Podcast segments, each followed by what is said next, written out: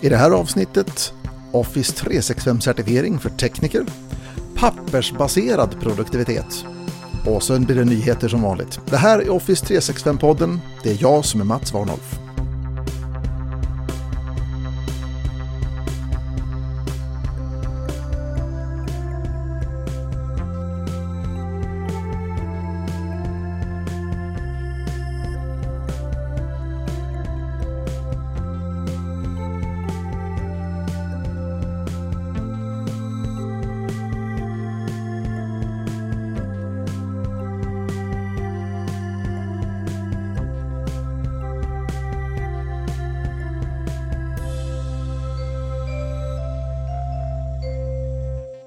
För några år sedan så var det synnerligen populärt med certifiering inom IT.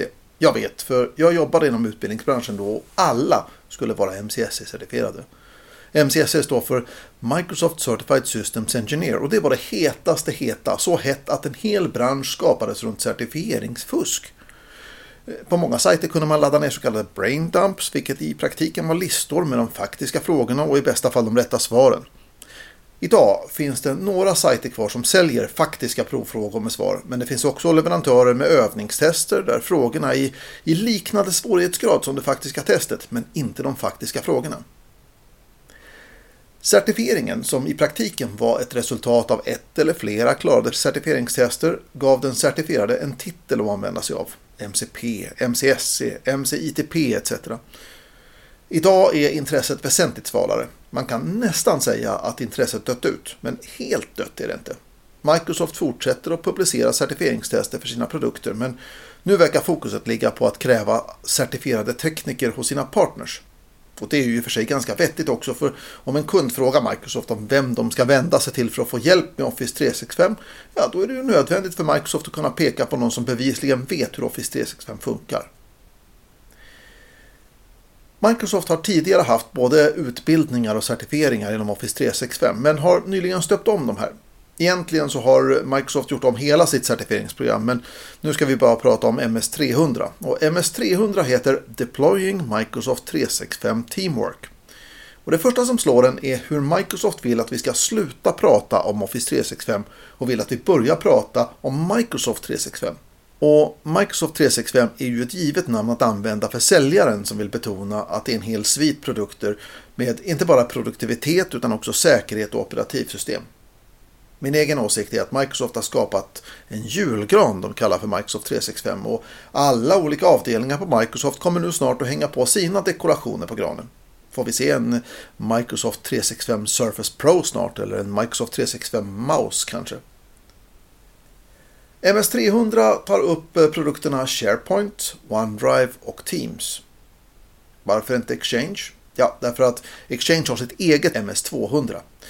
Och just det faktumet tycker jag är oerhört bra. Äntligen!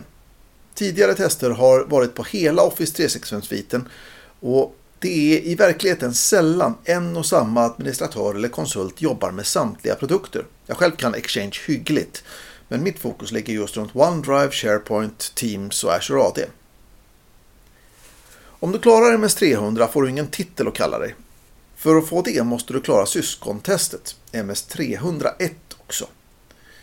Det testet handlar om hybridlösningar för SharePoint och migrering till SharePoint Online. Skulle du klara båda testerna så får du rätten att titulera dig Microsoft 365 Certified Teamwork Administrator Associate. Nu har ju Microsoft skapat en ny monstercertifiering som de kallar för Microsoft 365 Certified Enterprise Administrator Expert Super Duper Mega Specialist Certification. Nej, det där sista hittade jag bara på. Det är alltså Microsoft 365 Certified Enterprise Administrator Expert.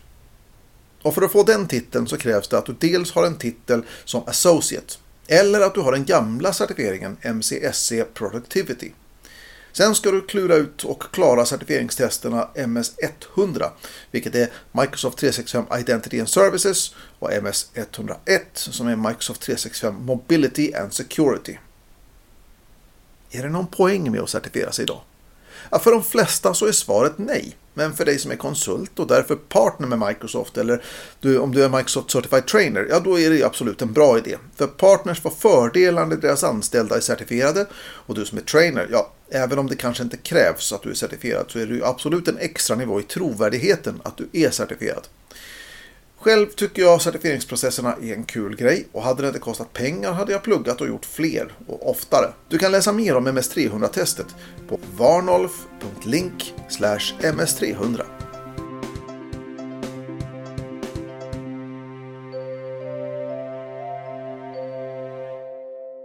Nu ska jag prata om pappersbaserad produktivitet.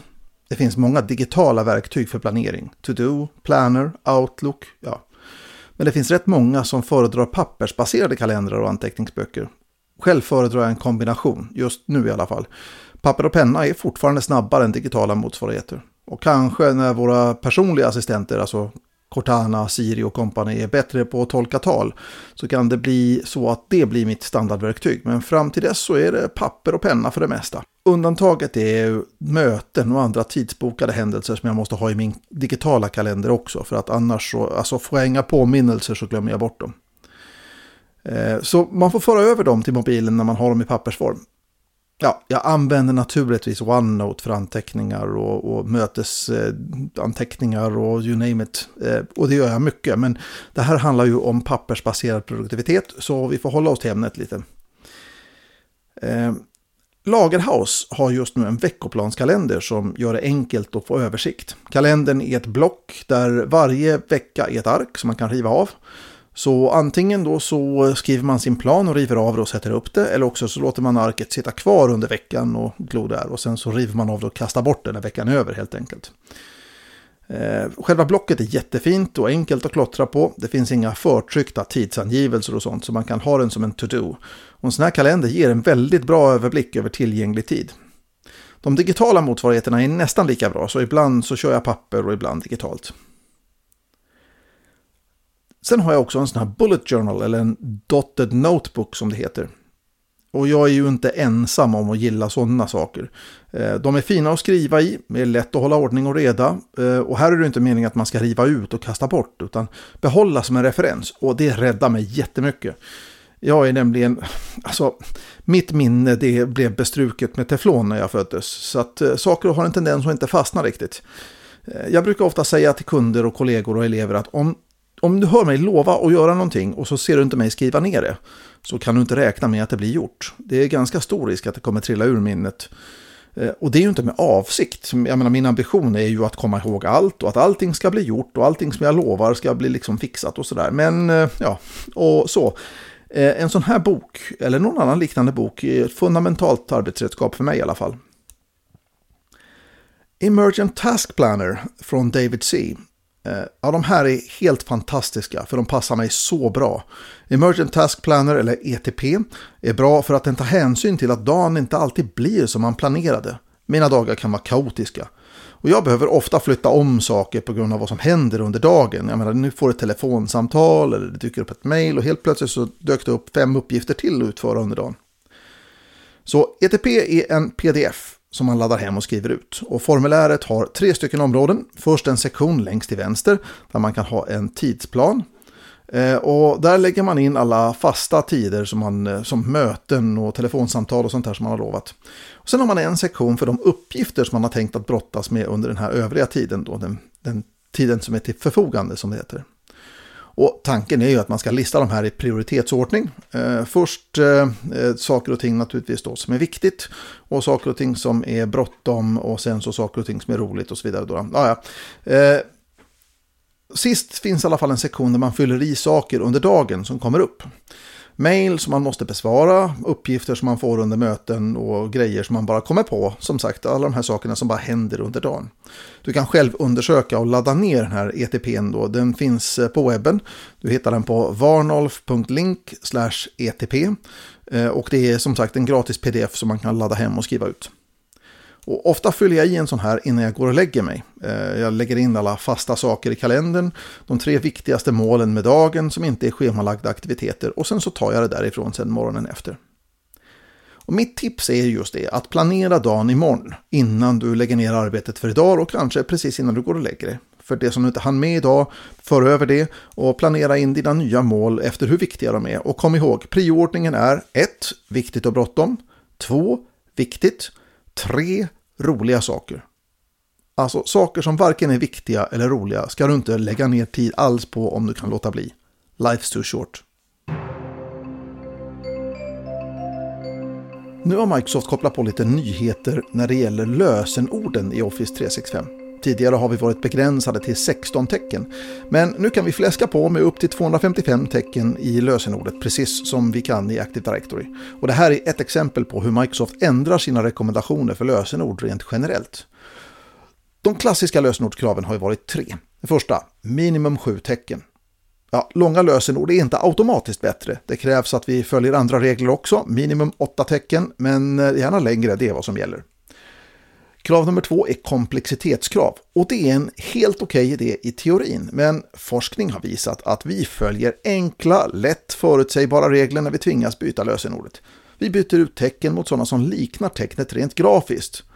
1, L, i utropstecken, de liknar alla varandra och vi har en tendens att mixa de här, det vill säga vi tar ett vanligt ord och sen så bara byter vi ut till exempel ett L i vårt lösenord mot en etta eller ett utropstecken eller ett i eller någonting sånt där. Bokstaven S och siffran 5 likaså. Så vi klämmer i med password med ett stort PA55W.RD och så där håller vi på. Verkligheten är alltså att lösenorden blir svagare när vi kräver komplexitet. Den tredje grejen är regelbundna byten och redan 2017 så visade Microsoft i portalen att man rekommenderar lösenord till att gälla oändligt och på det sättet så slipper vi att användaren väljer lösenord som är enkla att komma ihåg på grund av byteskraven. Och dagens rekommendation är om du inte tror att någon har klurat ut ett lösenord så byt det inte. Andra rekommendationer är att förbjuda vanligt förekommande lösenord, eh, som är lösenord till exempel som är baserade på tecknens placering på tangentbordet. Eh, det vanligaste lösenordet till exempel 2019 är fortfarande 1, 2, 3, 4, 5, 6. Eh, ett annat lösenord är 1, 2, 3, 4, 5, 6, 7, 8, 9. Ett tredje lösenord är QWERTY. Ett fjärde lösenord är password och ett femte lösenord är 11111111. Ja, du tror kanske att jag skojar, men det här är alltså de fem vanligaste lösenorden just nu baserat på en undersökning 2019. En stark rekommendation är att implementera multifaktorautentisering eller riskbaserad MFA. Multifaktorautentisering gör ju att vi får till exempel en engångskod till mobilen som vi ska knappa in varje gång som vi ska logga in, utöver sitt vanliga lösenord. Och riskbaserad MFA är samma sak, fast inte alltid. Och i Microsoft-världen så är det här oftast fixat med någonting som kallas för villkorsstyrd MFA eller Conditional Access MFA. Där vi till exempel baserat på geografi kräver att du uppger en extra kod när du befinner dig på platser som inte är betrodda. Kontoret går bra, men på shoppinggallerians gratis wifi, ja, då kräver vi extra bevis för att du är du. Från SharePoint Conference 2019 som pågår just nu i USA får vi flera nyheter runt SharePoint. Några av dem har vi faktiskt redan sett i våra SharePoint-menyer. Eh, en av dem är då till exempel att när vi går in på en SharePoint-sajt som är ansluten till ett team så finns det en länk till teamet direkt i menyn till vänster. Så det är enkelt helt enkelt att hoppa mellan de bägge. Från vårt team så kan vi hitta vår SharePoint-sajt och från vår SharePoint-sajt så kan vi navigera till teamet. En annan nyhet som Microsoft har annonserat är någonting som kallas för SharePoint Home Sites, som egentligen är en vidareutveckling av det som man då har kallat för kommunikationssajter. Eh, det här ska göra det enklare att bygga det som Microsoft nu marknadsför som det intelligenta intranätet. De här SharePoint-sajterna de kommer att rulla ut under hösten. Men vad är då en sån här eh, homesite egentligen?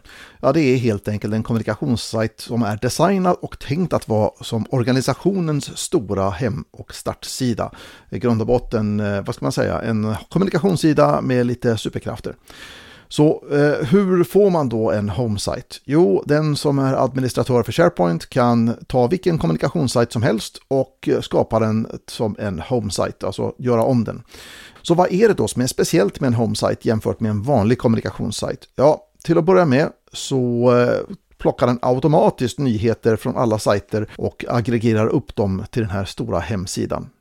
Den kommer också att konfigurera sökning så att den automatiskt är tenant-wide, det vill säga den söker i samtliga SharePoint-sajter. Eh, den har också en speciell branding som eh, den delar då med SharePoint startsidan. Och vad är då för skillnad då mellan startsidan och en home-site? Ja, startsidan är ju när jag går in i min Office 365-meny och sen så väljer jag SharePoint så kommer jag till min startsida. Och det är min individuella startsida. Medan en SharePoint Home-site är organisationens startsida så att säga. Och det var den här episodens nyheter. Det här är Office 365-podden.